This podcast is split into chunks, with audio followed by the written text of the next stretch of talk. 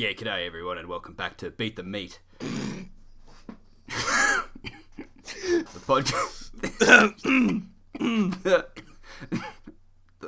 the, the, the podcast where we talk about the best way to tenderize your choice cut of meat. Yep. Today, Cal's going to bring us uh, a little expose on turkey breast.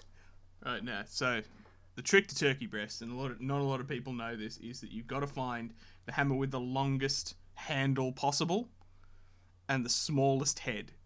So right now, I'm sitting approximately 3.9 kilometers away from the turkey breast, and. and That's quite a swing you must have there, Cal. I mean, uh, mm. yes, it's all it's all in the ankles.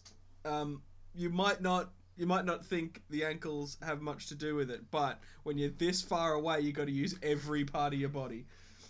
And yeah. um, all right, hang on. Sorry, it, it's a it's a bit unwieldy. Hang on, I'm gonna get. All right, all right. Yeah, move the move the mic closer to the turkey. All right, good. All right, I'm gonna have a swing. This will take a few minutes. Got him. Nailed it. All right, now after about 200 more of those.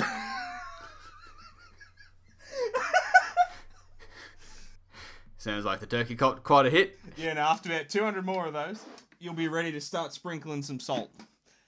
And Ah, getting a nice uh um yeah getting a nice crust on that skin on obviously uh yeah and then and then you'll be good there you go, folks. That's how you get your own nice, tender bit of turkey tit. Till next time, this has been Beef the Meat podcast.